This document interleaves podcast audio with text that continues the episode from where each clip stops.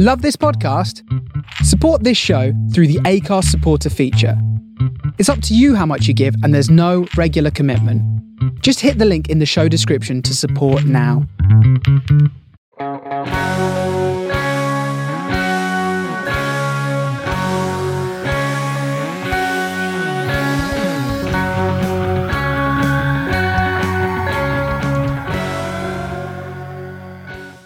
Hello there, and welcome to another episode of Jedi Order Podcast. We have a great episode lined up today. We have two returning guests ex editor in chief of Metal Hammer magazine and co founder of Space Rocks, Alex Milas, author, journalist, and presenter Dr. Stuart Clark. And it's going to be a great episode because we're discussing everything that we're looking forward to seeing in Mandalorian Season 2 we're talking about characters, possible storylines, where we think certain things would go, what we would like to see happen, all things we enjoyed about season one, and how far this Mandalorian journey can take us. So, without further ado, let's get to another episode of Jedi Order Podcast.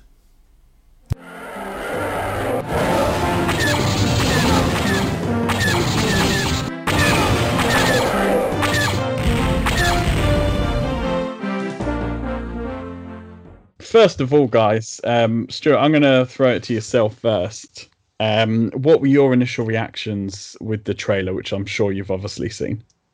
yes, I've seen it a number of times now. Um, I, my initial reaction to it was, um, you know, sort of, I, I can't, I can't wait, obviously, but it's just, it's just such, um, it looks seamless from from series one it's the the aesthetic seems to be the same. You know, the main storyline of the Mandalorian and the child just seems to be the same, and and yeah, I cannot wait to dive into it and uh, just just revel really in in all the uh, imagery and um, you know what we're going to learn next about uh, this story. Was it the same for you, hmm. Alex? Yeah, completely echoing Stuart's thoughts there. You know, I, I, I think what makes Mandalorian so successful, and the reason why it's been embraced the way it has is because it does two things really well. I think number one, it tells a great story, and you don't have to be a massive fan of the franchise to appreciate the story.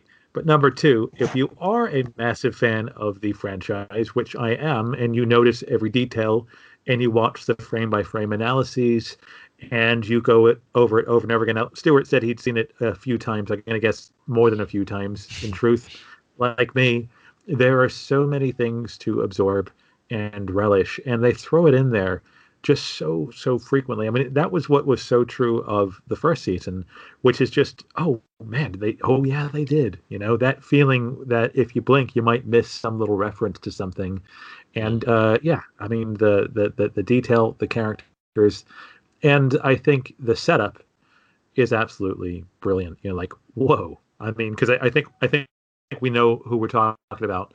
You know, when they refer to those um those distrusted sorcerers.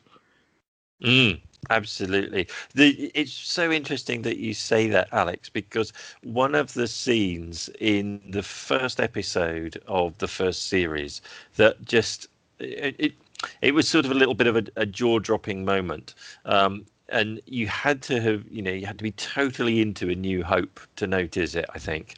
Um, but it was the scene where he's on the ice in the in the land speeder going back to the razor crest and the way they frame it, the way the speeder is moving across the ice, the kind of um, speed that it's going, the way the, the, the, the, landscape is blurring, you know, just the general shape of the speeder itself. I mean, it's exactly like the scene in A New Hope where um, Luke Skywalker and C3PO are traveling across the desert to try and find R2. And I can just remember instantly recognizing sort of the, the, the scene and thinking this is being made by true Star Wars fans, and and it makes me feel very at home. It makes me feel very very comfortable. Um, but if you're not into the series as as much as that, it's still a beautiful shot. Doesn't matter. It works on on all those levels. Yeah, I fully agree there. Um, and yeah, it's funny you talk about that. You know, like literally the speed of the vehicle, because I, I think I think one of the favorite things I have heard said about this series is something you just did there, Stuart. You feel like you're at home. Yeah. yeah. Um, it's a familiar coat. And you know, not to not to zoom out and get into you know, I guess culture theory and VHS all that kind of stuff. But you know, the the original trilogy came out in a very unique time, which is the era of VHS. And I think what happened back then is something that you don't have quite as much now, which is endless replaying of the same films over and over again. And that's not to say that people have not rewatched, uh, you know, the, the, the original trilogy in successive years, but I think uh, there is a very specific time where, literally due to media, um, you kind of studied every single scene, which is why the special editions are so jarring at times. Because as soon as they've changed anything as simple as a sound effect, you know. And so to get so much right, I think is an astonishing achievement. You know, it's funny. I was looking at the trailer again this afternoon to refresh my memory a little bit, and one of the first comments is, "I wonder if his back hurts from carrying the franchise," which uh, was a, a, pretty pretty apropos.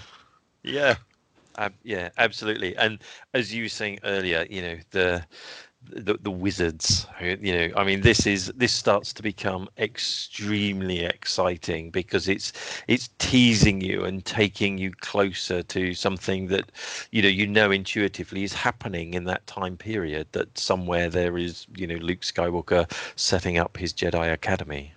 Indeed. I mean isn't that interesting though isn't it? Because because luke is at the center of the trilogy, you don't actually see the uh, the wider world around him in which the Jedi are are just a rumor. You know, mm-hmm. I mean, they have mm-hmm. been they've been eradicated, and they've almost passed into like popular mythology. And and I guess that's what's so interesting about Rogue One, which I think shares its DNA with the Mandalorian in that it is so satisfying a watch, or at least to me, I found it that way.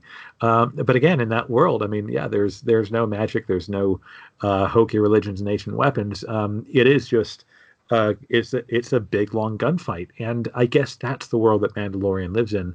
And I think as a consequence, the introduction of the Jedi Order is so interesting. And of course, who is that standing in the shadows? We don't yet know, mm. but you know mm. the the appearance of the dark saber, um, you know, it, it's a portent of uh, some, I think, incredibly badass scenes to come. Yes, absolutely. And I've seen you know some commentary and some criticism about the sort of ideas about uh, the, you know the Mandalorians talking about oh in in the songs of eons past you know we fought a war with uh, wizards and and things like that, and it and and I kind of get where the people are coming from when when when they say that's jarring to them and it's a bit critical and and and how don't the Mandalorians remember this? But but then if you pull back and you think about you know how many Jedi there really are in the the galaxy at this time, I mean it would be easy to miss them it's just that we've been so deep in the story of the few remaining threads of those force users that makes it so familiar uh, to us. You know, Grand Moff Tarkin in the first one says to Vader about, you know, the Jedi, they're extinct, they've gone, you know, people have moved on and they've forgotten about them. So, and, and, and, you know the songs of eons past that might just be a mandalorian phrase for their history songs. It might not necessarily mean that they're talking about things that happened eons ago. So it's uh, it's fascinating to me to see how this develops. Yeah you know and i i, I think you know reverting to uh to where we started there stuart just to to to to throw in because uh, i completely agree with what you're saying. You know so okay so um i'm Facebook friends with Bryan Fuller. Um, if you know him, he's uh, you know, uh, well, he created Hannibal. Um, was obviously a showrunner and a writer on things like Deep Space Nine, and you know, uh, the creator of Heroes. So I mean, uh, a man who knows his shit. And um, and he kind of said that very thing. I wish these people would do their research because um, uh, he was complaining. There's no way that the Mandalorians didn't know about the Jedi, but I kind of have a feeling that the writers of Mandalorian know that too. And, you know, to get so much right, but to make such a glaring mistake, although, you know, we, we, we should never forgive, we should never forget. We know the crimes that have been committed against Star Wars fans over the years. uh, but I, I've, I've, I'm confident that there's a reason why, and it's going to be explained. and they probably know fandom well enough to know how triggering an oversight like that is going to be. And of course, you know, I mean, if everyone just nods and agrees with everything they see, they're not going to be talking about it. And if if you have friends in the Star Wars like I do, they have been moaning about this for weeks now, and uh, you know that's what makes it interesting. It's it's the pub chat. Mm. Mm. You see, I do, I, I, I I do think there is that. I mean, there clearly is just so much to be explained. You know, because the last time we saw um, the Mandalorians, you know, they they're they're a thriving civilization, really. Um, so, you know, the dark saber had been returned to the Mandalorians. There was no problem with the Mandalorians taking their helmets off and all the rest of it. Now it's all completely different. There is just a few Mandalorians in these, um, you know, little sietches that they've got, um, you know, living in secret. They now have a code in which they never take their helmets off, and you know, and they talk about the Great Purge, this terrible thing. Almost, it seems like a sort of a genocide perpetrated by the Empire that we can infer. So, yeah, there is an awful lot for us um, to learn about um, these terrible things that have happened to the Mandalorians. Mm-hmm. Yeah, totally. And uh, yeah, I mean, I guess they are a, a, traumatized society, aren't they? You know, I mean, you find them in season one. I mean, literally living underground, you know, and just scrabbling together. There was a real parallel, I thought, with the bunkers scenes in Terminator. You know, where they're kind of living that subterranean and hidden life, and you know, the decision. I'll give obviously a spoiler alert. I think people listening to the Jedi Order podcast will have watched season one of The Mandalorian. So, you know, their decision to come out of the shadows and risk being seen, uh, you know, I think was a really big one. I think, yeah, for that reason, you know, because they've been on the run for so long.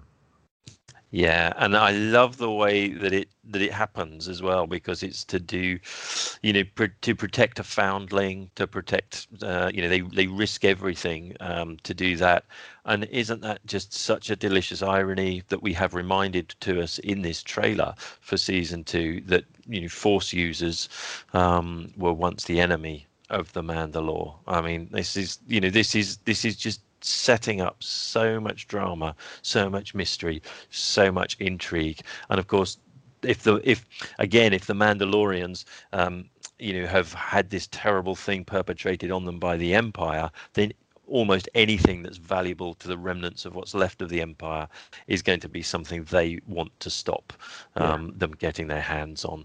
So there's a what's fascinating is that I really feel like I mean I've been teased all series one really um, in in that there's a much bigger story that's going on that mm. I think is uh, and hope is is we're going to start sort of uh, getting bigger glimpses of. Oh yeah, yeah, yeah, totally. And I'm just going to throw it in there as well. I really hope that the armor gets a lot more scenes because she is completely wicked. It's just so cool, and and that that um, you know where they they use her dialogue again for the ser- uh, for the for the trailer. I mean, you know, she's the she's almost she's the mentor character really yeah. um, for the for the Mandalorian. Her delivery of the lines and and and this weird, strange situation the Mandalorian has got himself into, and all she says to him, you know, this is the way. I mean, what that is that is great. I mean, yeah, it's what, just perfectly written. Know? Yeah, who is she? And what does she know? You know, I mean, because clearly, I mean, her skills are like she's got like mad Mandalorian skills, you know, and um, I guess that's the thing. I mean, they rely on gadgetry and skill and you know reflexes and a life of training to kind of. I mean, the thought of Mandalorians versus uh, Jedi is, I mean, that's a really cool concept. You know, I mean, not just that they're kind of I guess, sort of natural or instinctive enemies, but they kind of come at it from completely different angles, don't they? You know, but they kind of follow that same master and apprentice pattern, it seems. And I think that's super interesting. Yeah, ab- absolutely. Uh, I yeah, I, I wait with bated breath to see what's going to happen next. Yeah. So, uh, so question number two, Ben. well, I was gonna, so I'm gonna jump on exactly to something you guys were both saying and talking about the Jedi because I think it's going to be such an interesting topic, probably in season two and going forward. There's so many obviously things they can cover. Now they all they say season one is five years after the events of Return of the Jedi, and like every Star Wars fan reading into stuff, when you see Carl Weathers' character shot in the trailer of season two, he now has a big old grey bushy beard. So has some time passed or quite some time passed? We don't quite know because obviously the Yoda child character could just be looking like that for quite a while as he's already 50. But um, when it alludes to it, you see, I don't know if you're familiar with this actress or should I say wrestler, Sasha Banks. Now, she is the character that you see with a, Jedi cloak and hood on when they briefly mention it in the trailer where she's at the docks and then she disappears very shortly after that. So she also has some similar um, traits. She looks quite like uh, an Ahsoka type character as well.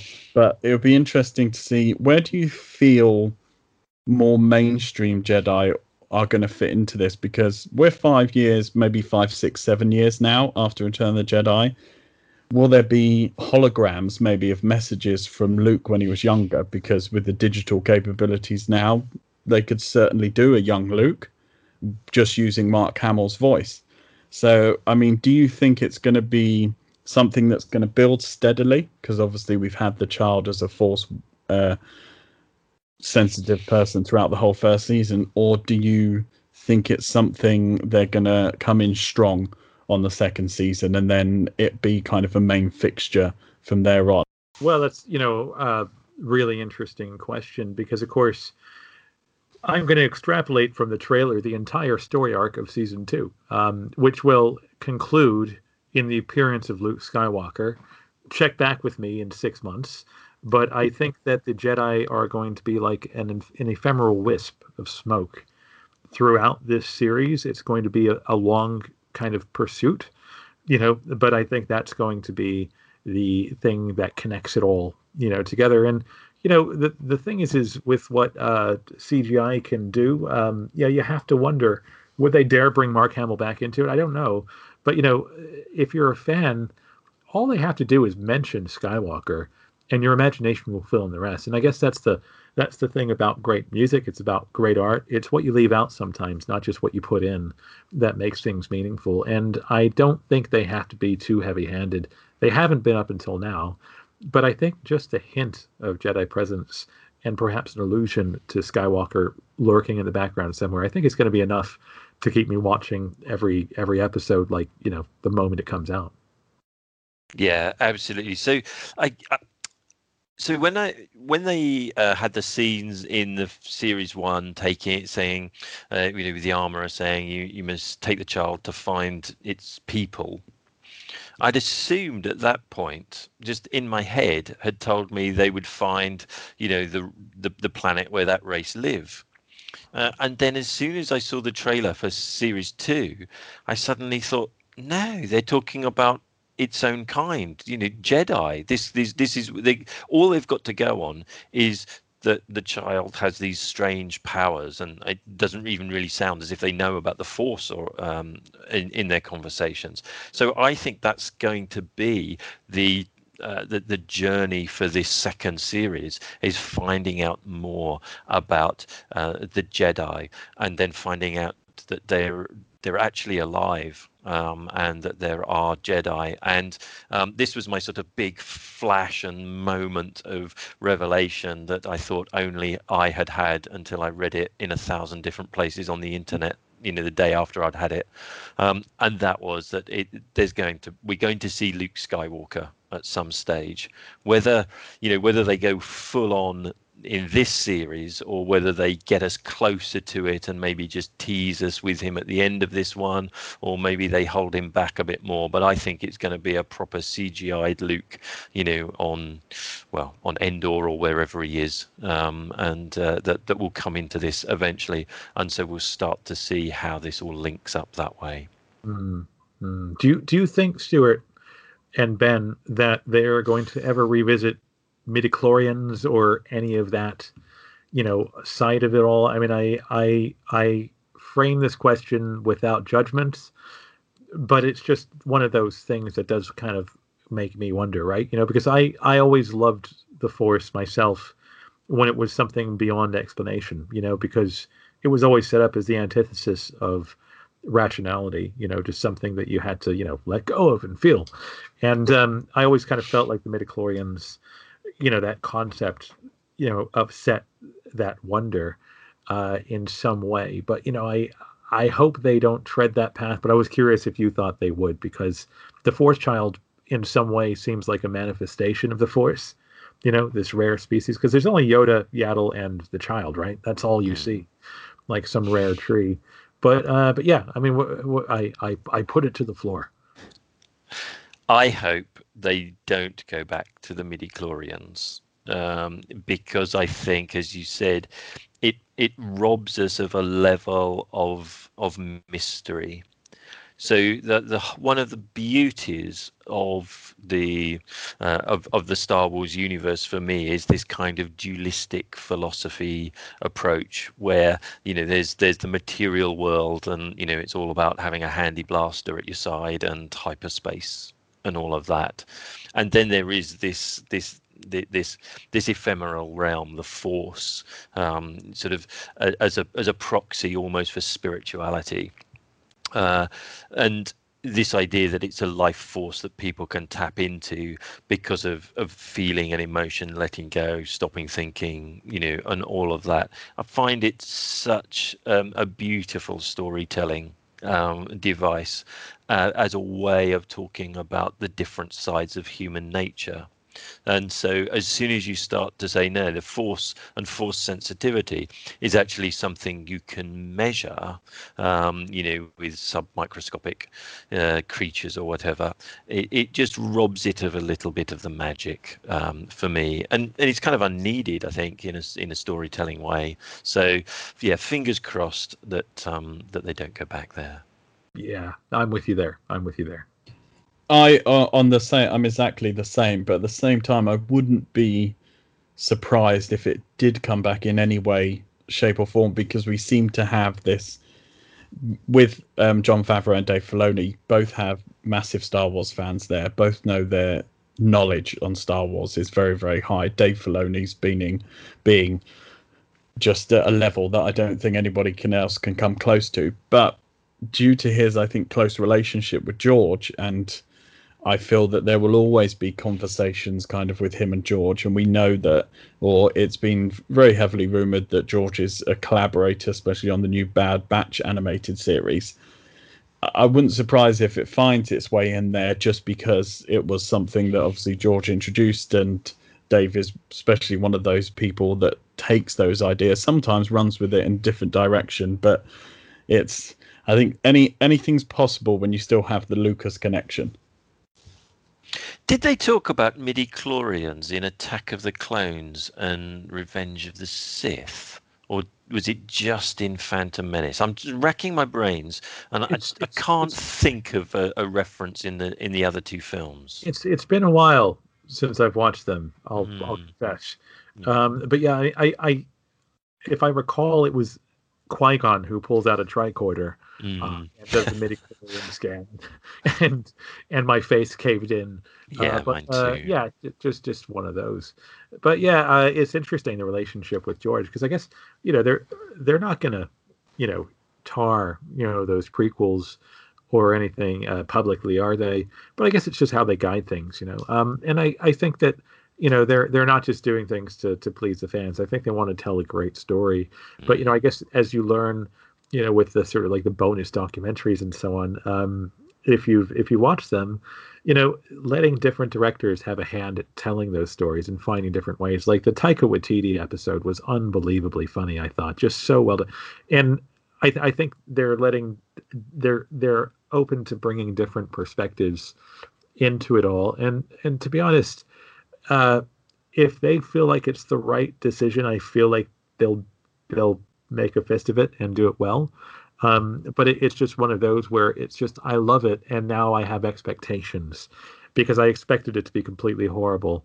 Um, because you know I've I've been damaged and traumatized. You know it's uh, you know a bit of a you know battered wife syndrome being a, a fan of any franchise because you keep going back. And uh, you know, in the case of Star Wars, I've usually been you know rewarded. Of course, I have. I'm an absolute lifelong fan but now that I've loved, I've allowed myself to love again, and uh, I um, I just hope they get it right because it, it's literally, let's be honest, um, it's one of the the, the the big things on my horizon now that um, pretty much no movies are happening for like the next thirty years it seems. yeah, absolutely. See, as much as uh, you know, a year or, or, a couple of years ago, you know, that I said, "Do you know what? I am, you know, I'm I'm done with Star Wars if that's what they're doing with it and that's the direction they want to go. You know, there's nothing in there for me. It's not even Star Wars anymore. I'm out. Uh, and and and then the Mandalorian comes along, and I'm so back in. I mean, yeah. it's, it's just, I just love it you know so much and when they get it right um, and when they realize that it's it's that it's classic mythic storytelling it's big huge stories in which individuals are implanted and those individuals are working towards goals that are bigger than themselves mm. and in in that you know, and in that framework, it becomes really classic, timeless storytelling. Um, I think so. Um, yeah, it's uh, it, it's it's all riding on what happens on uh, on October the thirtieth and for the eight weeks after that. Yeah, no pressure. Jeez. the other thing about the midi chlorians, of course, is I think they can be a a sort of elegant way out um, of of that and there's a you know there's a difference between you know we all know that this is a series of films and television. And you know they're not going to get it right um, for everyone all the time. And if they decide that they've gone in a, a sort of a wrong direction with something just just sort of let it go really. Don't try and correct it. Just just let it go and don't talk about it again. And so you know you can you can you can not have midi chlorians um, mentioned and then they're still there if people like that idea and that concept. Um, and if you don't like that idea and concept well it doesn't bother you um, either. So yeah. uh, just sort of sweep it under the rug really. Yeah yeah yeah. But you know i mean like you say i mean you know you can fill in the gaps if if you like. I think it makes sense, but mm. but there's still many questions surround the child. I mean, just like you know, um, did did it have parents? Um, you know, just like why why were they after it? You know, I mean, mm. was it to harness power? And you know, I, I suppose something that feels almost inevitable is, uh, you know, if some years have passed, perhaps the child has grown more powerful, and so we might see, you know, yet more feats of you know Jedi strength and things that you know are perhaps beyond comprehension. Because that's the thing you never see Yoda in his prime in the way that you want to. I mean, I I'm trying to block block out the kind of you know kind of kung fu you know cartoon kind of Yoda all that kind of stuff. I mean, it, it's it's the Yoda that can lift the X-wing out of the swamp and you know mm-hmm. sort of project it across the room so um, that's that's what I'm really interested in seeing because I thought it was well done. It it wasn't used a lot, but in the original, uh, uh, well, in season one, um, what they did show was just like, oh my god, that's going to be big. You know, mm. it's clearly it is that the, the, child is all powerful, possibly to the detriment of Mando. I mean, who knows? You know, we'll just have to see. Mm, and I love the idea. You see that you you've got this character, this the the, the child, you know, who doesn't speak, can't explain where it's come from. It's a total enigma. It, it, it has this huge power to it, and and and so what do you do with that? How do you try to understand that? If you can understand that do you try to exploit that? You know what what do you what do you do? And really all the mando saw was was a foundling that needed help in the same way that he had needed help and a way to deprive the imperials of something. It's you know i say it time and time again but the the beauty and the greatness of the Mandalorian is in the simplicity of the setup um, and and and they've absolutely slam dunked it. And I bet it wasn't simple to arrive at that, um, but they worked at it very hard until they'd got it down to something that's that's truly fantastic. Yeah, it it is it is understated, isn't it? Mm. It's it's you know even the soundtrack, everything just feels just like a little short of bombast, and um, I guess that restraint is why it really works. You know, just because even like the intro it's it's it's got a, it's kind of a throwback to like an 80s you know, kind of uh, like T. It's got more to do with T.J. Hooker than it does John Williams' opening fanfare. You know, it's just. Uh, but I love that. You know, it, it, feels like a Saturday morning cartoon in many ways. You know, it's like mm. we now find our hero, you know, marooned on this planet, and uh, I think that's what's a lot of fun about it. Is um, there's something pleasingly quaint about it, and uh, and I like that. You know, it's it's not carrying the weight of the franchise on its shoulders. Very much, again, going back to Rogue One um, it's something in addition to it all, and because it's the, the the weight of the saga isn't on its shoulders, it can have a little more fun.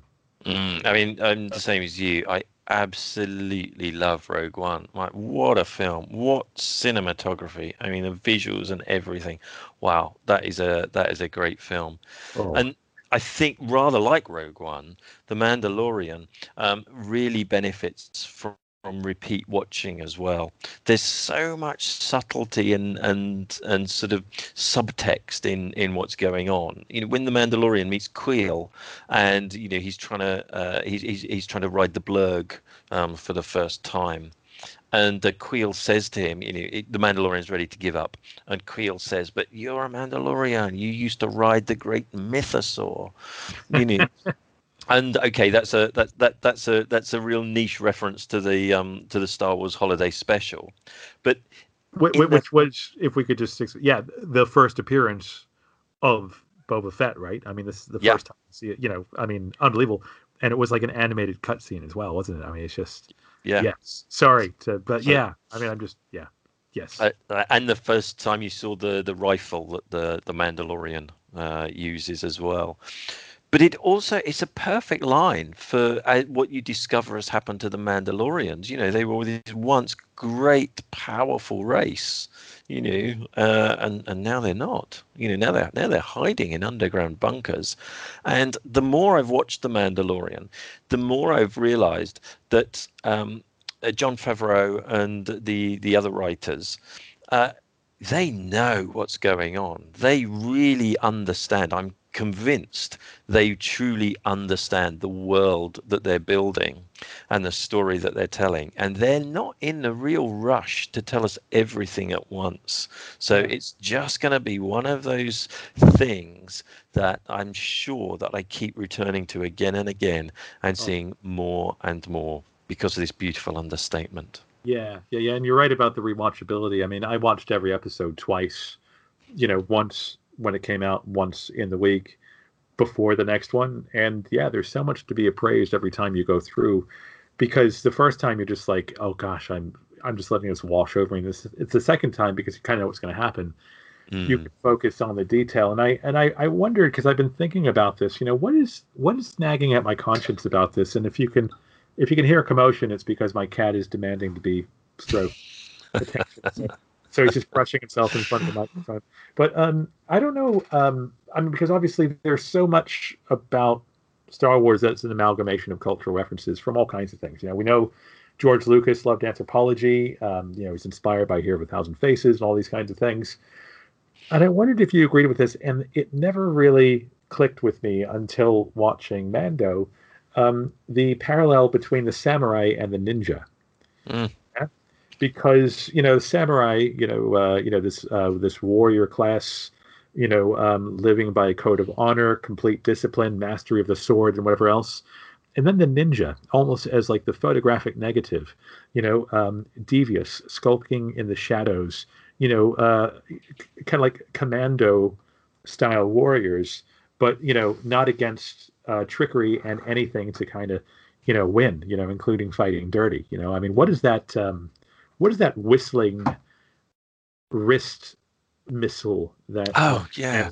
Um, that be like literally it's such, such a video game upgrade, isn't it? It's like and now you have this power, like you know, you know, X left start and fire. That thing is amazing. But yeah, the whistling birds. Whistling birds. That's it. Yeah, I love that. But yeah, it's um, I I think the reason why Star Wars has always worked is because it stirs uh deep cultural memory about different things. You know, um, it, Absolutely. It's, it's it's not a completely new story. In fact, it's an ancient story. It's you know it's the hero's journey, as we know.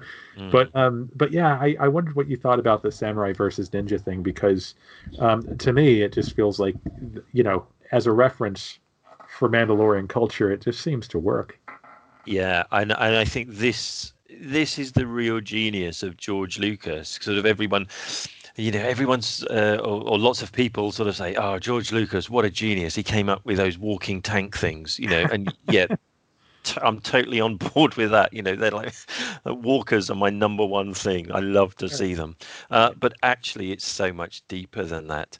And t- to me, Star Wars has always felt, you know, somehow it's it's like a it's like a story from the past. I mean, yeah. okay, I know they say long time ago in a galaxy far, far away, you know, which is the the sort of sci-fi upgrade of Once Upon a Time. Mm. Uh, but it is timeless in that way. It doesn't feel somehow like the future. It's and and George Lucas has sort of amalgamated all these different things from different time periods. So you know the, uh, you know the the the the, the, the airborne warfare of the Second World War, the sort of the samurai code of the honorable warrior in the Jedi, and and you know this this sense of dualistic spirituality in in the force. I mean it, it's what a great thing. He's just so clever to have come up with all these timeless elements. Yeah. and in that sense you know the the Mandalorian is so interesting because the I think the thing that they instantly sort of sort of uh, reference is sort of like the the lone gunman kind of thing. Mm. And this yeah. for me is where the uh, is where the score is very very clever in that it, you know it's just a two note motif that you hear which has exactly the same sort of quality as the opening um, motif of the good the bad and the ugly yes and instantly your mind goes sort of spaghetti western lone gunfighter you know and you're there. You, you're totally. totally there. And and and that for me is one of the beauties of this show the way everything is is coherent in in in its direction and in its um uh, sort of setting. Yeah. And and you know let's not forget i mean how how we find our hero in the beginning he's he's not a good guy is he? I mean he's completely you know he is you know he's he's literally just about obviously he has a crisis of conscience. But uh you know i mean if if you had to judge what the mandalorians were about based on what they do for a living i mean geez uh you know i mean the child was going to be sold to uh you know just like these ex imperials uh and uh i mean that's kind of again it taps into things doesn't it? But like you say old westerns. I mean yeah um, the good the bad and the ugly once upon a time in the west these were all great stories, but they also took their time, you know, mm. and they they they allowed a beat or two, and that's something that's very rare. Um, certainly in in sort of storytelling in the year 2020, but it's also rare in the Star Wars franchise as well. I mean, looking at like not to get into like the uh, the last three movies, but um, you know, uh, with the sort of the last three stories of the saga, um, they're so dense you know, there is so much to unpack in every scene, and there's so much going on. Um, what's wonderful about the Mandalorian is that it has a very slow but confident pace throughout it all. You know, it's just like, no, no, we'll get there, we'll get there. And if anything, I was startled at how sparse the first episode was. You know, because it was just like, well, not that much happens. It's really interesting, but that it takes a while to develop a story there was a little part of me as well uh, that uh, when I first saw it and that first episode, there was a bit of part of me that went, "Is that it?" yeah, me too. You me know, too. I, I, I, I'll be honest. I was a bit like, "Well, that's a bit budget," because you're kind of, you're kind of expecting like the whole CGI extravaganza. So it takes a minute to readjust your focus and go like, "No, no, this is just like this is the outskirts of the story," mm. and uh, you know that's that's unusual but it did it did sort of it, it reset my palate, and uh, that's something that I wasn't sure could ever really happen after after the last three main movies. Mm. And uh, then, and now subsequently, it's sort of rewatching it all again in much quicker order. Uh, you know, I realise very much that it's just an eight-part story. So, and all the complexity that you want and the hints of deeper things to come, it all happens over those episodes. Um, you know, so it's it's it's very much um, greater than the sum of its parts. The yeah. Mandalorian. Yeah, fully. and more more power to it for being that. Indeed, indeed. Just quickly jumping on the Western thing there especially with the first episode, can we get more spaghetti western, do you know, than a drinking hole full of scum and villainy on oh. the in a in a remote location that someone just wanders in to start something. yeah, yeah. Uh, I mean, isn't isn't that brilliant? And you you you see a bit more of that, of course, in the trailer for season two, don't you? I mean, um, I I I I fully agree. Yeah, that rogues gallery. That's just so so weird and and I mean, I always laugh. I mean, it's just like you go in there and you don't expect like a jazz band, you know, like ooh, clarinet solo. You know, it's just so incongruous with everything else. But that's why I love it. Is it's just it's just so wacky, isn't it? You know, and and let, let's be honest, um, it is it, it was made a long time ago. But um, but but some of those villains are just like, oh wow, well we found this mask from like you know you know space 1999 should we just use that like literally just like the devil guy and you know the cyclops and all that you know because it I'm not criticizing. It just it felt a little thrown together, but that's what makes it great because when you're a kid, you don't know where to look because like everything is interesting, and that they mm. brought that back for for for the trailer to me is that's very exciting. Yeah, yeah, absolutely. And we mentioned the uh, the whistling birds um, earlier. You know what what lovely confidence um, that is shown in the trailer. You know when the whistling birds light up uh, in this in uh, in sort of the boxing ring area, and uh, and the child goes go, goes goes for cover, dives for cover. It's just lovely, lovely moment uh, in the trailer. Yeah, yeah, yeah, isn't it though? And uh, you know, I'll be honest. you know, I mean, kind of looking at it, um, you know, so I. Uh, you know, I read that um, you know they, they they literally threw that whole cantina scene together in like ten weeks. It was literally just just shoving whatever they could together in order to kind of create all that. But they've kind of they've maintained that wacky feel to it all, um, mm-hmm. but w- without it feeling silly. I don't think it's going to take anything away. And of course, you know what's going to happen. You know, as as the screen goes dark. I mean, you hear that sound, and it's just like, okay, you know, all hell's going to break loose. Mm. And uh, and I love that. But that's the world he lives in. So it's, gosh, I mean, where is he going to go from from from where it ended off? Because of course you know, I mean, it was a hell of a finale. I mean, one of the most satisfying finishes to a season I think I've seen in a long time because it just felt like, oh, that's great, and I can't wait to get to the next episode. Mm-hmm. But you know, I mean, are the uh, are the Jedi going to be friend or foe? You know, I, I think a mix of both. Uh, you know, I mean, because in some cases, let's be honest, they could be kind of dicks. It's very true. It's very true.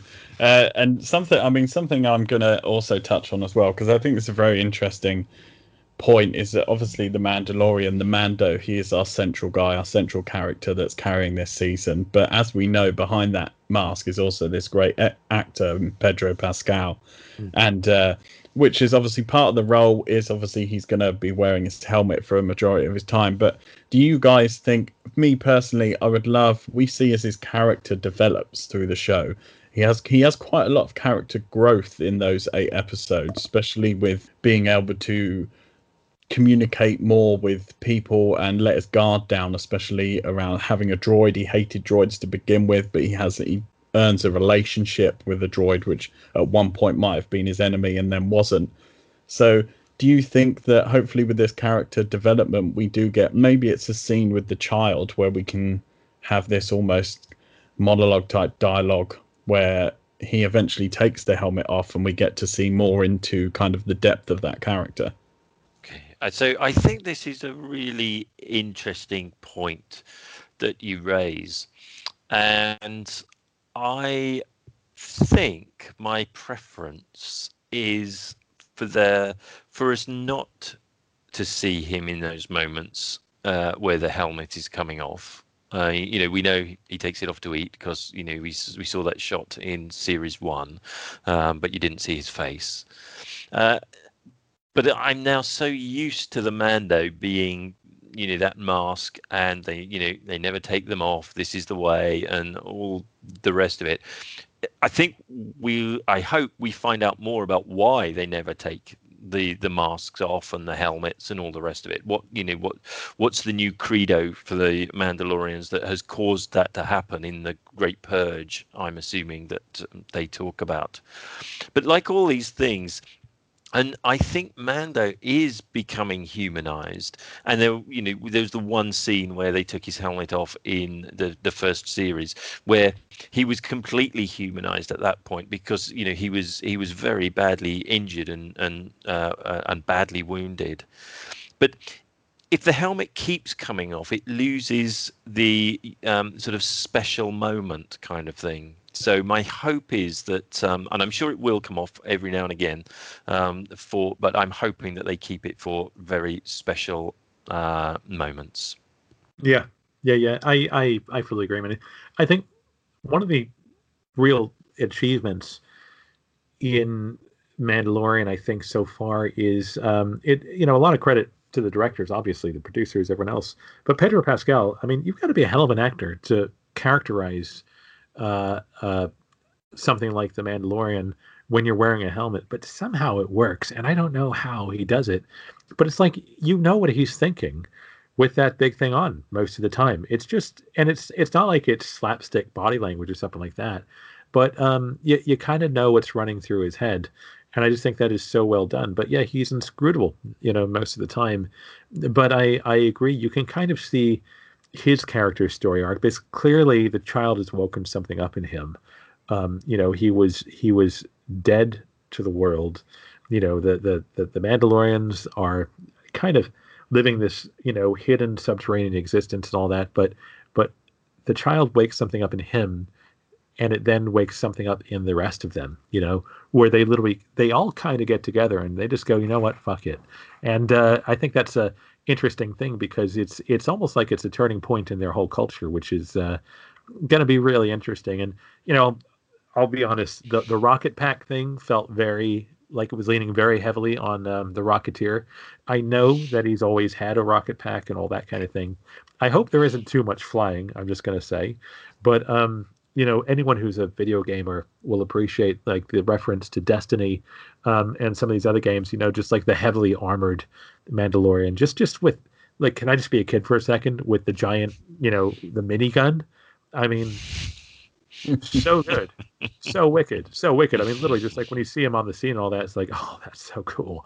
Uh, and yeah i mean you need a little bit of that too. But back to pedro pascal you know, as an actor, um, I don't think it's an easy job that he has, you know, to carry that off. But like you say as well about the armorer, is it Emily Swan? You know, the um, uh, the actor um, behind the armor. Um, I mean, somehow the inflection in her voice is just completely just perfect. You know, um, mm. and you feel like you know these characters, even though wearing all that, you know, could be very impersonal otherwise. Mm. Yeah, Absolutely. There's a lovely um, study that was done. I can't remember the details of it now, um, but uh, there's a filmmaker once who took a picture, uh, took some film of an actor who was just standing there impassively. And then they cut this same footage together with other things. Like at one moment, he was sort of supposed to be looking at delicious meal. At another time, he was supposed to be looking at a, a, fantastic landscape and all the rest of it. And then they showed the this footage to an audience and asked them to tell them what the actor was acting, what emotion the actor was acting. Uh, and the audience got it right every single time. When he's looking at the food, he's feeling hungry. You can see it on his face. You know, when he's looking at the beautiful sunset, he's feeling wistful and, and all the rest of it. And and it's a it's a it's it's all down to the filmmaking.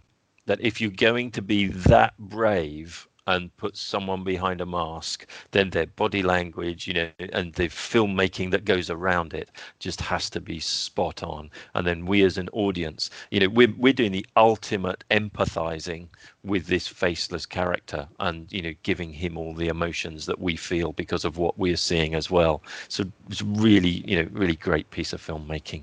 Yeah, yeah, yeah, that it is. Do we think uh, also one thing that was obviously key is he had kind of a he, well not at all times but he had a team with him over the course of season one that we got to know quite well. And um, do is it is it something that we think is kind of for me personally i love the inclusions of the kind of the buddy it it almost seemed like a buddy cop thing, and some, I think it's Cara Dune is the Mm. name of the of the other character that he teams up with from time to time. I like that kind of comedic aspect she added to it every now and again with her kind of reactions to the Mando. But is that something you are kind of looking forward to, kind of those team ups again? And of course, are we going to see Carl Weathers' uh, um, character more so on the Mando side for the rest of season two, or do you do you hope? Because I kind of hope he still kind of jumps between the two. He he kind of be on his side if it benefits him in a way, but will also be opposite to him once again if it benefits him. Gosh, well, you know, um, so I am drinking a beer, um, so I'm just going to pour some out now for IG11, because uh, yeah, I mean, I, I I love that. I mean, there is one episode, uh, I think it's like episode four, where Cara Dune makes her appearance, you know, for the first time. It felt a bit out of place that episode because it literally was almost like to mix worlds an episode of Star Trek: The Next Generation where it, it didn't seem to connect with the, the wider story arc at all. Like, why is he there and all that? But but it was to introduce her character really really strongly and get to know her. And I, I think she's super cool. You know, it's just like this ex ex rebel. You know, um, really gruff. Fairly certain that she could uh, best uh, uh, Mando in a fight, which you know is you know, you know maybe it's going to happen but uh, but yeah, I, I I like that too. That you know he's got his crew, and um, that's an interesting, you know, kind of uh, area, isn't it? You know, because I guess now they've done all the introductions and the origin story. Um, yeah, the field's wide open to explore all these other areas. I mean, could they do a dedicated Cara Dune episode? I would love to see that. You know, I think that would be completely wicked to kind of like you know work out exactly what her backstory is. And um, yeah, I mean, just to to find more room for assassin droids because I find them absolutely hilarious. you know, totally menacing. Because of course, clearly something's gone very wrong in the history of the Mandalorians. If there's that much distrust about droids, just always no droids, no droids, and you kind of see why, right? But you know that that Taika Waititi episode where IG-11 literally loses his mind and just just kills everything.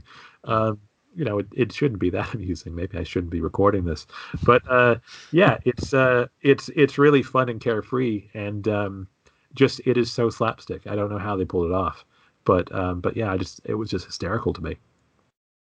Yeah, I like the fact that um, he sort of uh, you got a team together because when in episode two, when he tells or when he asks Kuiil to join him and Kuiil says no, I was a bit disappointed because I was totally into Kuiil at that point.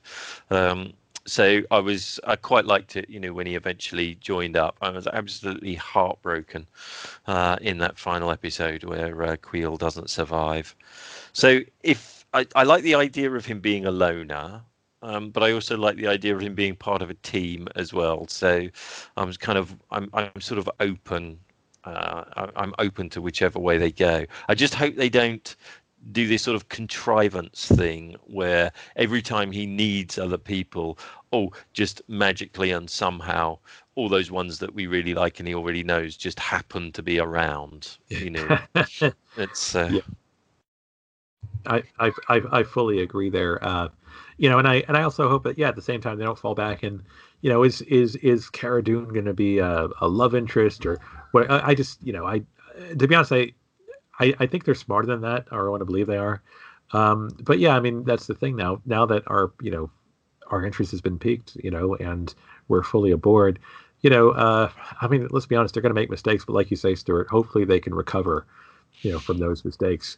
You know, I mean, I'll, I'll be honest, it's really Carl Weathers' character that's got a lot of a lot of explaining to do, you know, because I mean, he's he's he's an awful, awful, you know, person who he, he redeems himself somewhat, but you know, that's an interesting interaction there because it's complex, and I guess to bring something else in, you know, the, the the master and apprentice interaction that seems to keep on happening, um, you know, uh, even Solo, you know, he had his you know kind of master, you know, who completely betrayed him, but that's because he was teaching him to be a rogue. You know, just they all seem to have, you know, they're kind of like their overshadowing mentors, and I guess that's uh, something that it, it, it keeps on recurring there. So in in some way, the armor really isn't the uh, um, the only interesting, you know, one that I hope they develop a lot more. I think Carl's Carl Weathers' character is also really interesting because to me, that's a window into the underworld that Mandalorian's been swimming in for a long time.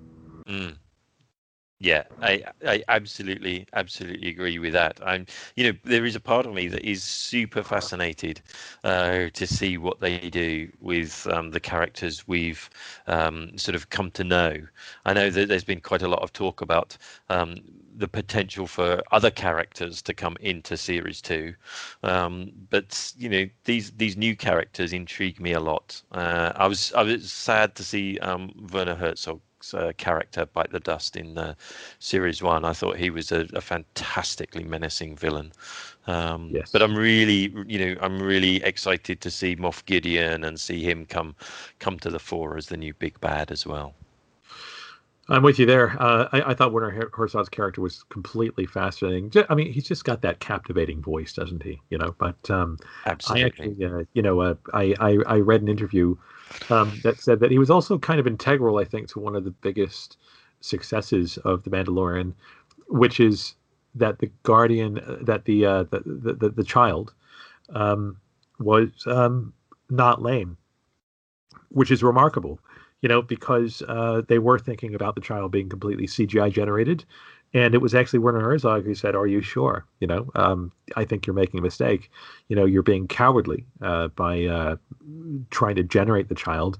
Go with a prop. It's going to be more work, but it'll be better." And um, you know, I, I, I don't know if that was the only reason why they opted for that, but uh, but yeah, it sounds like he was very influential in that decision, and I think that that was kind of crucial to it all because you could kind of see that the, the, the child being difficult to ignore if they got it wrong, you know, and kind of like the um, what are like the puffin beings from the uh, the last few movies that are on like Luke Skywalker's, you know. Oh yeah. Oh gosh, you, I've you know wiped, I mean, I've, right? yeah, I've wiped those from um, from my memory. Yeah, I can't remember what they're called now. Yeah, no, and and and therein Ben lies the problem. Yeah, porgs. oh, porgs. porgs. porgs, yeah, porgs. yes. Oh god, the porgs. You know. I mean, uh, funny for a second, but geez, you know. And so yeah. I, yeah. So the moment I saw an image of the child, it's just like, oh God, you know, they've done it again. But, uh, but you know how expressive mm. and mm-hmm. how interesting, and um, you know, I've I've got to say, uh, you know, really adorable. Um, and yeah. you know, so it's it's sweet and touching and heartbreaking. You can see the Mandalorian softening a little bit, um, and of course, I I don't know if you guys got uh, tricked, but I did like 20 times, you know, every time there's like a new fake trailer out, whatever else, and it's always just like some new cut. And did, did you guys get fooled at all um, with any of these fake trailers that went around?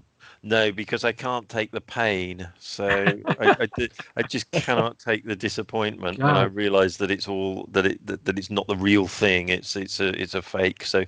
I'm really really cautious.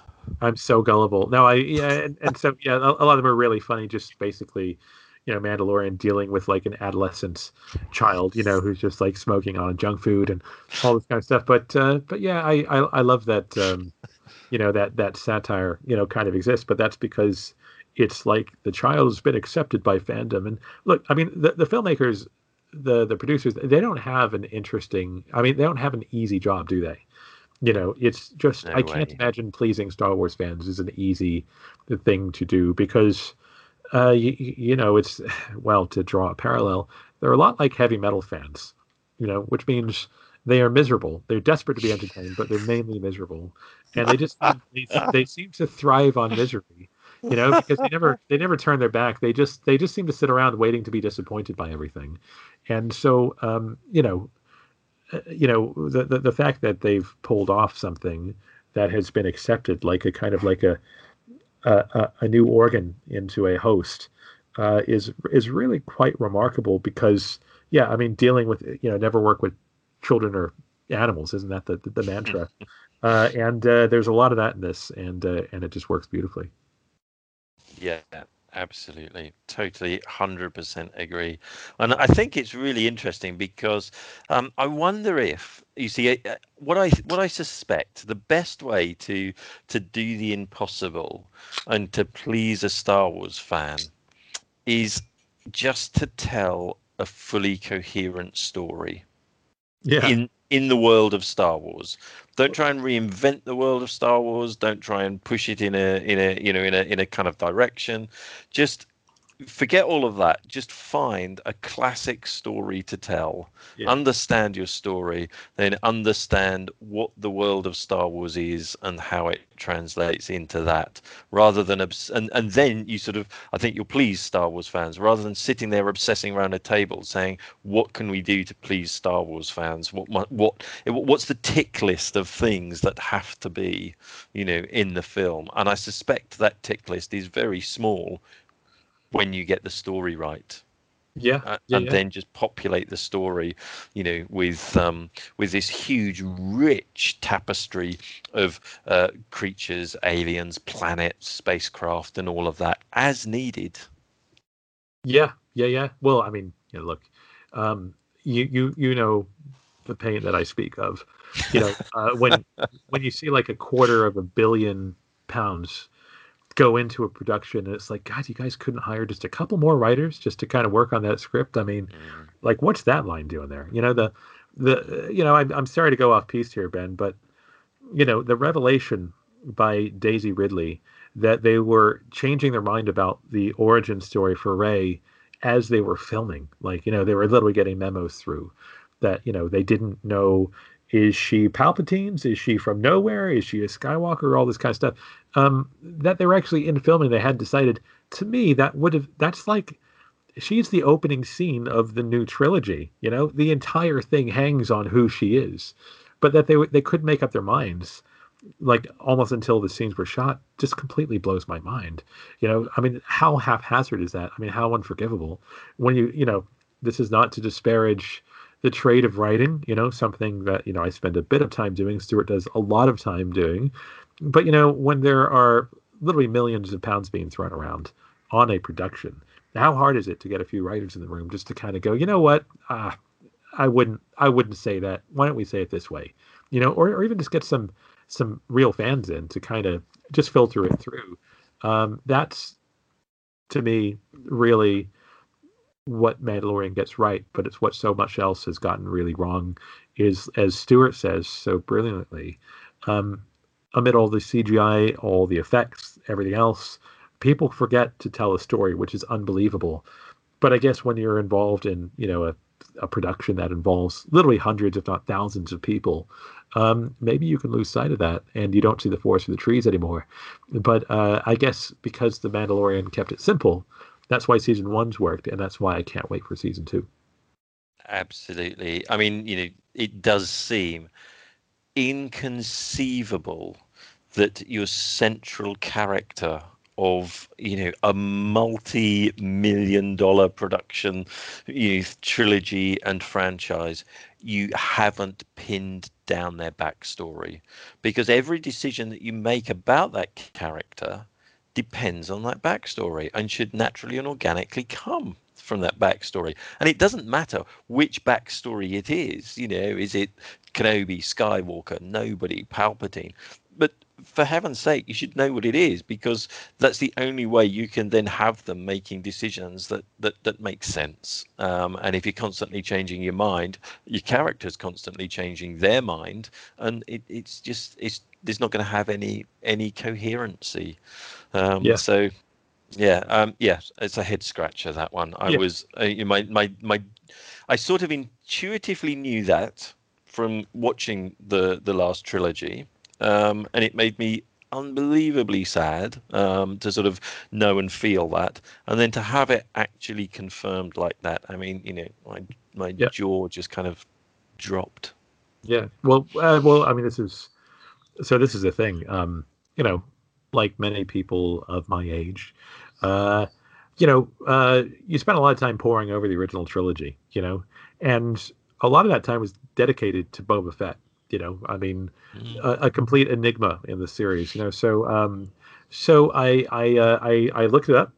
Um, he has a total of 27 words in the original trilogy um, you know, and you know, out of three movies, he has six minutes and thirty-two seconds, and a bunch of that is the Slave One. So, when you think that they've created a character that powerful, you know, I mean, we know that a closed box is always more interesting than an open one. They took quite a risk in expanding on the lore around it all, uh, you know, because the thing that made Boba Fett fascinating was that you just knew nothing about him, you know, and so, you know, a, a, a more cautious, you know, screenwriter or production crew would have said, well, let's just leave it that way. Let's focus on something else. But now they've they've that they've dived in and they haven't ruined it completely um, is so so very deeply satisfying because I spent so much time wondering. You know, I mean, the, the I mean, the fundamental philosophical question of Star Wars is Boba Fett a good guy or a bad guy? You know, I mean, you never you never really know. I mean, but it, it is fundamental to to your view of that entire universe, really. And uh, I will judge you on how you answer. And I'm not saying answer now, but. But but yeah, uh, uh, this is the thing. Um, he is fascinating because you know nothing about him. You know, so that that the Mandalorian is basically a deep dive in that world, and they get so much right is is a is a feat because they let the writers tell a story. That's beautiful. Well, I mean that perfectly lands it onto because there's so much. Obviously, there's rumors about everybody, but there are very strong rumors at the moment that Temuera Morrison, who obviously played Jango in the seat in the prequel trilogy, is playing Boba in series two of The Mandalorian. Now, obviously, there's multiple questions there. Are they rewriting the history of Star Wars and having Boba survive the Sarlacc pit, or Would you you, he, you yeah yeah yeah okay go on sorry sorry Ben I'm you know no, that's sorry. fine. Or is he coming in a point where he was flashbacks in the same way that we saw the Mandalorian's character when he was young? Is is a young Mando going to have an interaction with Boba along the way of him becoming the equipped Mandalorian that he is today? So how how how do you guys feel about either Boba being reintroduced in either a flashback or in a main character or you know co-starring character role or just even the thought of Boba being revisited to give some more visual history to him rather than just obviously what we saw originally in the original trilogy and I Alex I'll let you go first Whoa. Yeah, big one, man. I mean, okay, so the, the, the thing I always, okay, I didn't spend my entire life wondering about, but one of the things that was a bit of a head scratcher was, uh, you know, C3PO kind of nonsensically saying, you know, just like, you know, the, you know, you'll, you'll be slowly digested in the Sarlacc over a thousand years. And I remember scratching my head thinking, do they live thousands of years? I mean, you know, does it kind of keep you alive, you know, while that's kind of happening or whatever else? You never see Boba die, right? I mean, it's not the most impressive way to go, is it? You know, just literally hit in the back by a pole, and his rocket pack goes off, and he just gets swallowed up by the sea of sand. And that's um, that's kind of a disappointing end. But if anyone could survive, it's clearly Boba.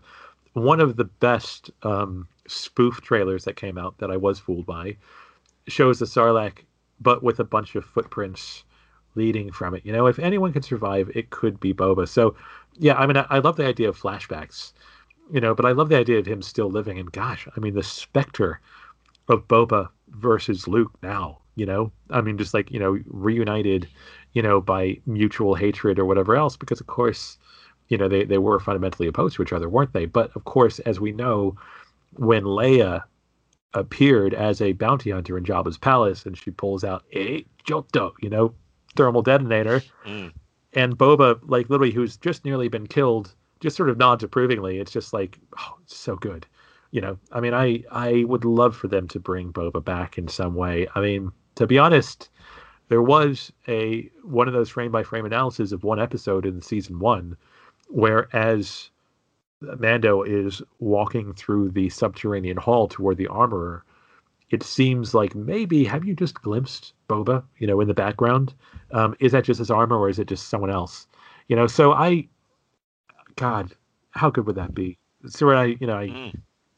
I yeah, I I would I'd be up for seeing Boba again because, as you say, if anyone can survive the Sarlacc, you know, it's going to be a Mandalorian and particularly Boba. You know, that's so yeah. What I hope they don't do, um, unless they, you know, and whenever I sort of say these kinds of things, what I hope they don't do, um, and then if they do it, I hope they do it really well and prove me wrong. I'm I'm quite happy to be proved wrong on all these things. Um, is that I sort of hope they don't just have the armor. So you know, I've sort of seen some some things online and rumors where they're saying, "Oh yeah, um, yeah, he he." Yeah, he survived the Sarlacc, but then, but then he was killed, and someone else is now wearing the armor. So it's, it's, it's sort of Boba, but it's not really Boba. Um, and I find those kinds of things um, bad storytelling. Why why why why do something half-heartedly like that? Either bring him back or don't bring him back, but don't say the most important thing about him is his armor. That's the checklist. you know, Pe- yeah. People will be fine if they see the the Boba Fett armor. Check. Let's have that. No, we want to actually sort of make that connection again with that character and know all those things he's been through and see how that's changed him and how what the consequences of all those things are now for the story. You know, it's it's that's the that's the kind of thing. And of course, we've still got the that episode that um, took place on Tatooine. Um, uh, from the series one, and then the you know the mysterious figure at the end uh, of of that episode was that Boba or was that you know who who was that? That's got to be um, something that they're going to pick up yeah. again. I feel sure. Otherwise, why go back to Tatooine? You know, well, no, there, there uh, had to be a reason. Fully agree. I mean, it's. Uh, are, are you familiar with the uh, the concept of Chekhov's rifle? Yes, if yep. if um, if there's a yeah if there's a gun that you see in a scene, uh, you know, at the beginning of the scene, it has to be fired by the end. Otherwise, don't put it in there. Yeah, yeah exactly. Hundred percent. Indeed. Yeah, Stories must make yeah, stories must make more sense than real life. They tell us something about real life and they give us a way to to explore aspects of real life, but ultimately to work a story must make more sense than real life. And so that's, you know, where uh, you know, Chekhov's rifle comes into this. Yeah, beautifully said, Stuart. Yeah, fully agree. There's a reason for that, and I think they're going to get back to it. And what is also interesting is he could easily like like you said earlier, Alex, he can be in the in between. He can he could be partly a villain, yeah, in this series. But that's that's one of the exciting things, especially going into season two. We briefly touched on it earlier, but it's it's seeing more of Moff Gideon and yep. more of the dark saber. Do you? I mean, I'm really looking forward to. It. I hope we get a lot more of Moff Gideon. I hope we kind of get a pursuit and um, him kind of hunting down Mando as he's trying to return the child. Maybe Boba, I don't know, Boba has ties with um, the Empire through working with Darth Vader. Maybe Moff hires Boba to help track down the Mando. I mean, so many good ideas or oh, ideas yeah. come flying around. I mean, firstly, Stuart, where where do you think we get that? What's the evolution you think we might be getting of Moff in this second season? Oh, what I really hope we get some clues about uh, is how he got the dark saber, uh, how he knows um, the Mandalorian's real name, Din Djarin.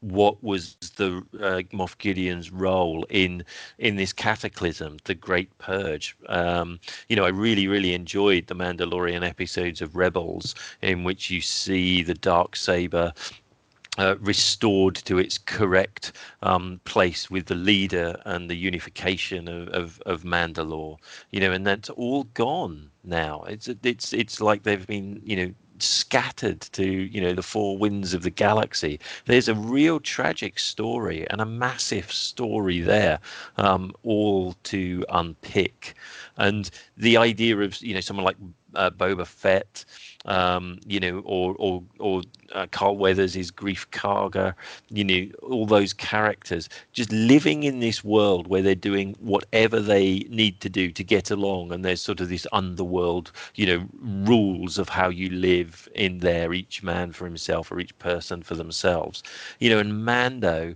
has has caught a glimpse now um, of something that means more than than he himself does you know and and that's so fascinating for a, a, a great story arc um, to me. So watching him do that arc and watching how all these other characters um, might work around that and as we go through our own sort of story arc um, with the the um, series, as we're learning more and more about what's going on, you know, every time we meet somebody new, we form our first impressions. We sort of uh, get to know what they want um, you know to tell about themselves. But gradually as we know them more and more we get to understand who they really are uh, and what their motivations their inspirations their fears and all of that are. And so with any great story, uh, of which I think The Mandalorian has the makings of a truly great story. So we'll get to know more and deeper about all of these characters and how they fit together and how they are trying to navigate, you know, this galaxy far, far away. Yes, indeed. You know, I'm, I'm not sure if you're aware of this, Stuart, but uh, to extend that thought a little bit, um, uh, ever since uh, Marvel acquired the rights to the comic book for Star Wars. Uh, the the comic books have been considered uh, canon, and so there is an interesting plot line um, that fills in the gap between Vader in Episode Four and The Empire Strikes Back, because of course he has lost the Death Star. He's been defeated by the rebels, and he's fallen out of favor with the Emperor. And so there is a gap between Episode Four and The Empire Strikes Back where clearly something has happened because by the time you get to the Empire Strikes Back, he's got his crew of bounty hunters, you know, and he mm. turns to Boba and goes, "No disintegrations." So a bunch of writers got together and created a whole comic book series to fill in that gap, to explain how Vader worked to get back into the favor of the Emperor by basically having been cast out.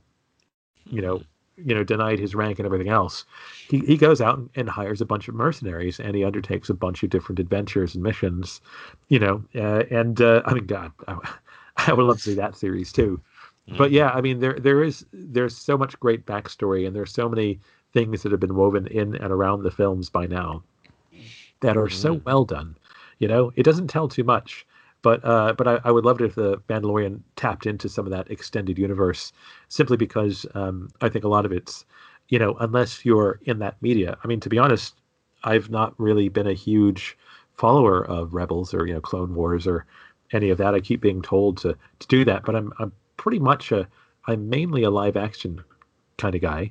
Uh, you know, and all that. But I have read the comic books, and and the comics are phenomenal. And so there's a lot of great stories already out there, which I think um, you know, the Mandalorian could be a, a real vehicle for for visiting. Mm, absolutely fascinating. Oh, I'm definitely going to read those because I've sort of gone the the the other way really. I haven't read the comics, but I've watched the animated series, and it was sort of how I came to peace, I suppose, with the prequels. Um, was watching Clone Wars because I thought it worked as a children's cartoon um, much better than it did as a the, the whole setup and the the dialogue and the types of um, characterizations. Uh, you know, worked much better in the sort of the animated realm. Um, and then Rebels, uh, I I mean, I shamelessly started watching Rebels, you know, shortly after the Disney acquisition, just because of the iconography and all of that. It was back, and gradually so got into the story and got you know real kick out of sort of seeing the um, the ghost, the starship from um, uh, from Rebels, you know, in Rogue One, and hearing and seeing the droid chopper in the in in, in Yavin Four, and all that kind of stuff. Um, but yeah, I'll check out um, I'll check out the uh, comic books as well because uh, you know anything that takes uh, you know a little detail and makes a great story around it, I'm a big fan of. Yes, I fully agree. Well, that's that's what this whole series is all about, isn't it? Absolutely. And uh, touching on the comic books as well, there, uh, Alex. Obviously, I know you'll know this having read some, which I'm sure um, you know of this character, especially in the Vader series. But I would very much talking about people, especially who could come into the Mandalorian season two. Now, characters from other films, but maybe characters from comics, because Doctor Aphra would be a fantastic inclusion. I feel at oh. some point to this series. I totally obviously, yeah, for Stuart, who obviously doesn't know her yeah. as well, um, she is someone who is pretty much hired by Vader. She's a scientist, a rogue scientist hired by Vader to help him track down people and as he assassinates people along the way from the rebels and people he needs to take out who aren't really following his way. But she also has two. Best way to describe them is murder droids with her a version of C3PO which is called Triple Zero and a version of R2D2 which I believe is called BT. But do you? I mean, having characters like that appear, which is more of like a darker side, especially to the Star Wars world, would be add kind of a very good thriller horror aspect.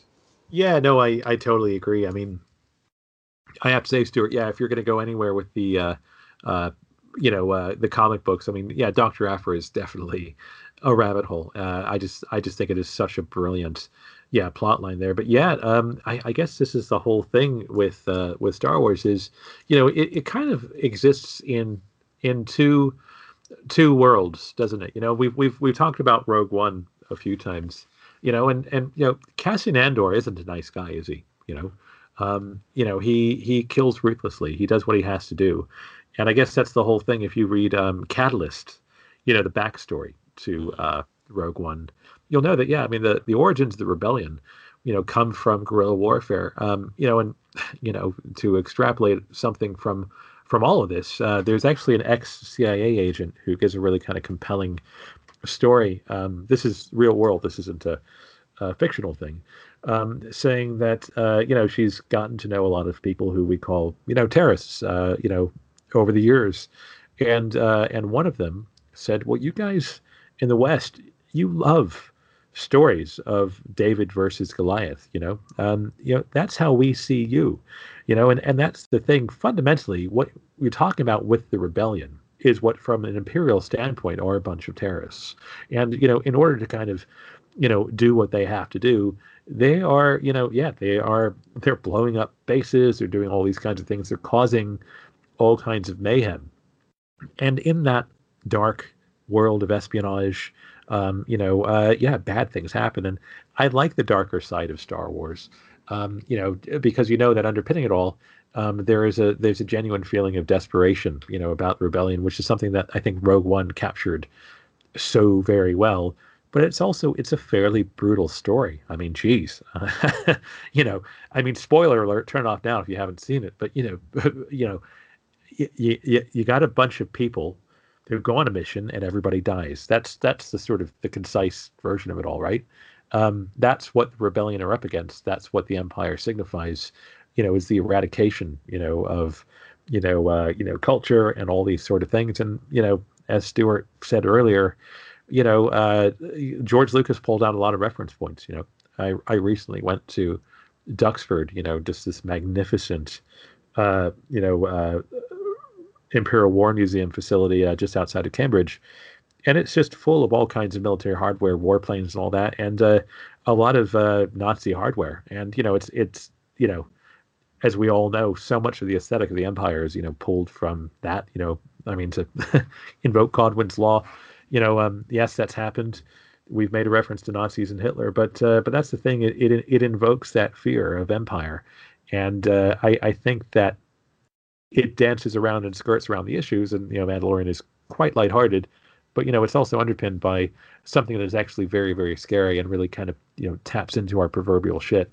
Uh, because uh, when you really think about it, what the the Mandalorian represented before his character changed was you know just like a, a, a deeply impersonal um, ability to just sort of kill at the whim, just to to, to acquire you know uh, uh, materials, and that's um, that's kind of the thing is it's just like the sopranos which is also a great great series. You're allowed to love the characters but if you love them too much you can find yourself liking the bad guy. And you know i still think the mandalorian is you know i think he i, I think he walks that that line between light and dark yeah absolutely and that's and that's one of the things that i think makes him compelling you know i mean if we look back at some really great uh, you know, a fairly recent science fiction. You know, look at all the characters in the reimagined Battlestar Galactica. They all had their light and their dark about them. And what makes them interesting is that they're compelling, that you understand why they do what they do in their situations. And and that's what the mandalorian is getting right. You you you know i'm i'm understanding that you know the mandalorian existing in that world and doing you know what he does and the other characters too and then realizing that he's he's now for you know for whatever personal reasons that are sort of hinted at by his backstory you know he's caught up now in something that instinctively he feels he has to do um, which is protect this child and find the child uh, find the, the child's you know people. And um, that's the you know that's that's the pull in the two different directions for me that that makes the character interesting. He's a loner um, and an individualist. Uh, and yet he does have um, a kind of a social conscience. You know, first of the Mandalorians um, by bringing all his um, bounty uh, down to the uh, armorer to sort of help um, the Mandalorians there, um, and now with a, with a, with a kind of a wider uh, sort of society. You know, the, this bond he's made uh, with with the child. Yeah. It reminds me a little bit of um, of, of of the Han Solo character, yeah. in that you know Harrison Ford was uh, you know the, the the only piece of advice or, or, the only thing that he ever sort of thought of about who Han Solo was was that he was someone who wanted to be a rogue but needed a family. Yeah and that tells you kind of all you need to know about him. Yeah, yeah, yeah, absolutely. The, the, the, the human factor, because yeah, something motivates. I mean, you know, this is not a uh, a revelation, but yeah, I mean, every every great character needs a motivation, you know, and I guess that's the thing is, uh, you know, before before Solo, you know, was a rogue. I mean, he was, uh, you know, a, I guess just a an urchin, you know, on the streets, and and I love those backstories because they're relatable, and it, it yeah. makes and it you know, I mean, this is the thing. To, to to be captivated by a story, you've got to care about the characters. And uh, you know, again, we're talking about the fundamentals of storytelling, but it, it's remarkable how frequently that's missed, and how mm. frequently I'm cheering for the bad guys because I just want the protagonists to uh, to, to to lose. uh, yeah, I'm very much looking forward to this Cassian Andor series um, yeah. because I think it's going to be a really interesting, um, you know, uh, new um, development. That's what I hope. You know, n- another new side um, to this uh, to this whole bigger story. Yeah, yeah, yeah. Oh gosh, that's a that's a doozy of a series. I, I cannot wait. Anything that gives me more K2SO as well, I'm completely down for. Oh, I know. Or just make it, just make it. Well, I mean, I, I, this is the thing. I mean, I figure by making a Cassian Andor series, it's really a K2SO series isn't it? I mean, come on. I mean, they have to bring him back. yeah, I'm totally down with that. Yeah. Talking about other characters, then one of the the final things I think would be a good thing, fun thing to discuss for you picking picking a couple like who would you love to see in on the screen in Mandalorian season two that has been a character in the live action films and who is someone that you would love uh, Mandalorian to come up against? And for myself, on both those, I would love to see Admiral Ackbar come back and get like be a part of a whole episode. It's a trap. He, where he the recruits Mandalorian is is with him on part of the mission to get the child or help the child get back to who he needs to get back to, or comes aboard to ask for the Mandalorians' help against some empire that are still at different aspects of the galaxy and doing their thing. And also, I'd love for there to be. I know it's probably setting up maybe a confrontation with the Jedi, but I would love for there to be a confrontation with an Inquisitor Sith that would just be something fascinating and we've never seen one of those on live action before. So uh, i'll go to stuart first. Uh, who are the people that you would like to see maybe make an appearance and who would you like the mandalorian to come up against in some future episode? Gosh. Um, this is the situation where um, I'm supposed to delve really, you know, do a really kind of deep dive into Star Wars and pull out, you know, some fairly obscure character that I think has more to say. Um, and yet, there is just one character that is ringing, you know, in my head like with great flashing lights and klaxon bells, um, and it's so obvious. We've spoken about him already today, um, but it has to be Luke. Mm. I mean, you know, he he is one of the greatest fictional characters of all time because he was you know, and I mean, I use the word perfect from a storytelling point of view. He was the perfect embodiment of the hero archetype. And I just want to see him again. I mean, you know, proper proper Luke. Um, this sort of wonderful mythic character um, in some way, uh, because we never saw the payoff of Luke. You know, we saw him redeem um, Vader, um, and and we sort of had that wonderful moment at the end of Return of the Jedi. Uh, with him seeing the Force ghosts, uh, but we never saw him get to build, um, you know, the the or return the legacy of the Jedi to the galaxy. So the idea that perhaps we'll see something of that in the Mandalorian um, to help round off that big story or progress that big story. Um, I mean, that's that's a mind blowing possibility um, to me. Wow, that is yeah.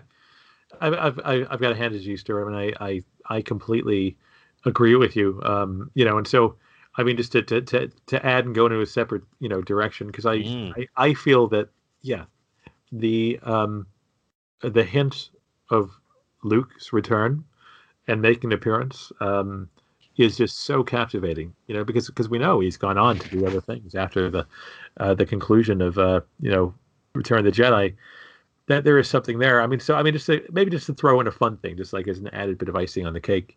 Um, um, have you guys read Catalyst? I haven't, I'm afraid. No. No, this I is haven't. another thing that's going on my reading list after our conversation. This is good stuff. So, so Catalyst is uh, well, I, oh, I'm, I'm deeply flattered, and uh, well, I mean, I can say that because I've already read that. Um, I'm just going to dive into your book, um, Beneath the Night, Stuart, because uh, it is a phenomenal exegesis of why we are fascinated by the night sky. And um, yes, I just plugged that because I think it's absolutely, absolutely brilliant. Um, Thank you. but uh, I'm going to tell you this.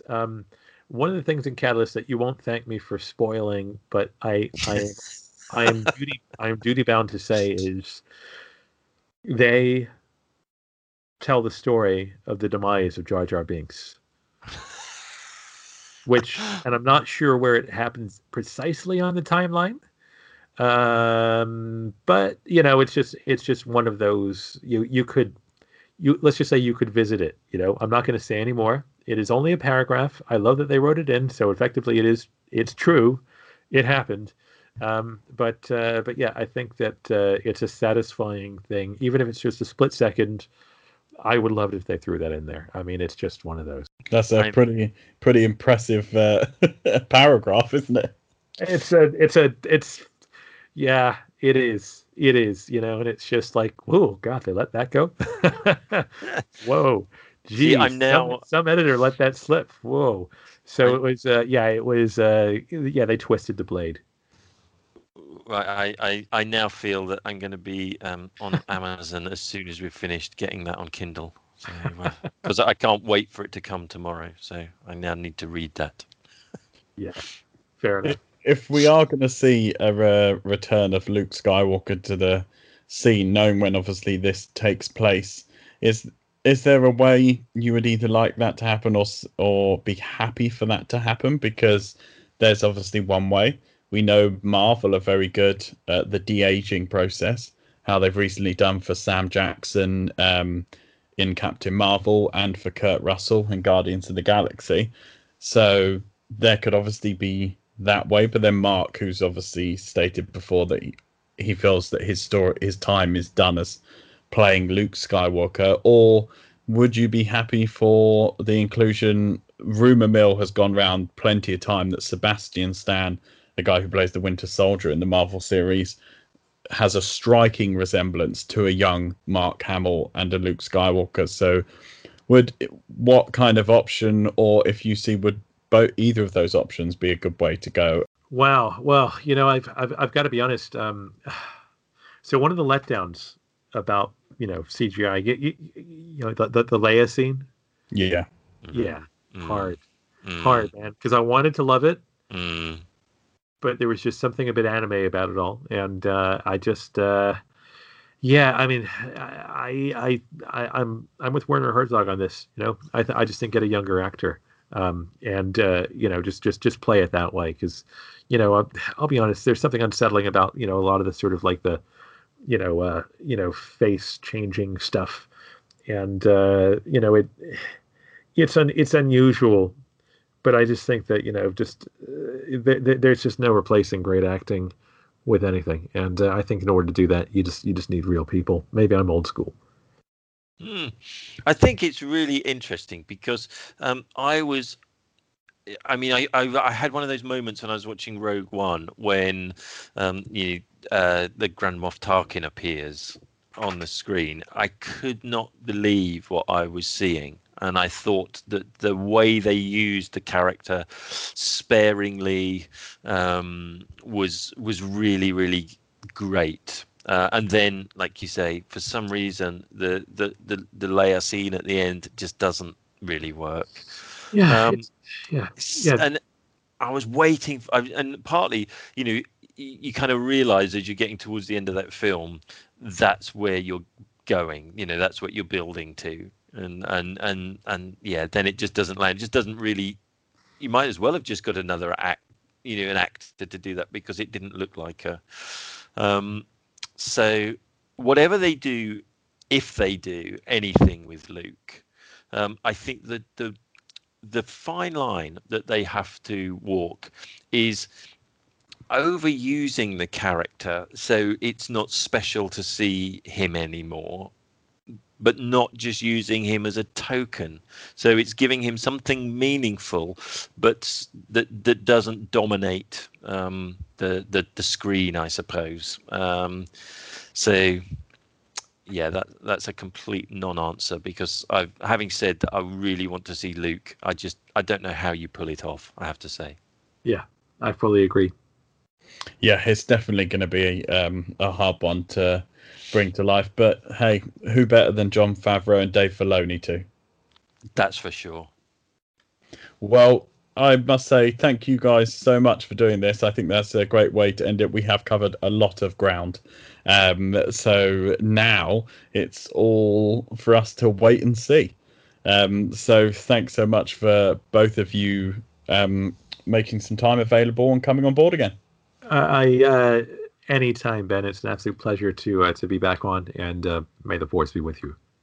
Yeah, fa- absolutely sure. I mean, just so great to to talk with you, Ben. So great to talk with you, Alex. Uh, you know, as always. So anytime, always up for a Star Wars chat.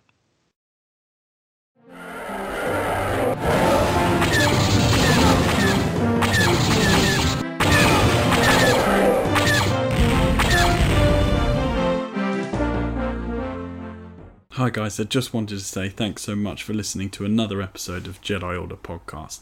Please don't forget to like, comment, and subscribe, and may the Force be with you.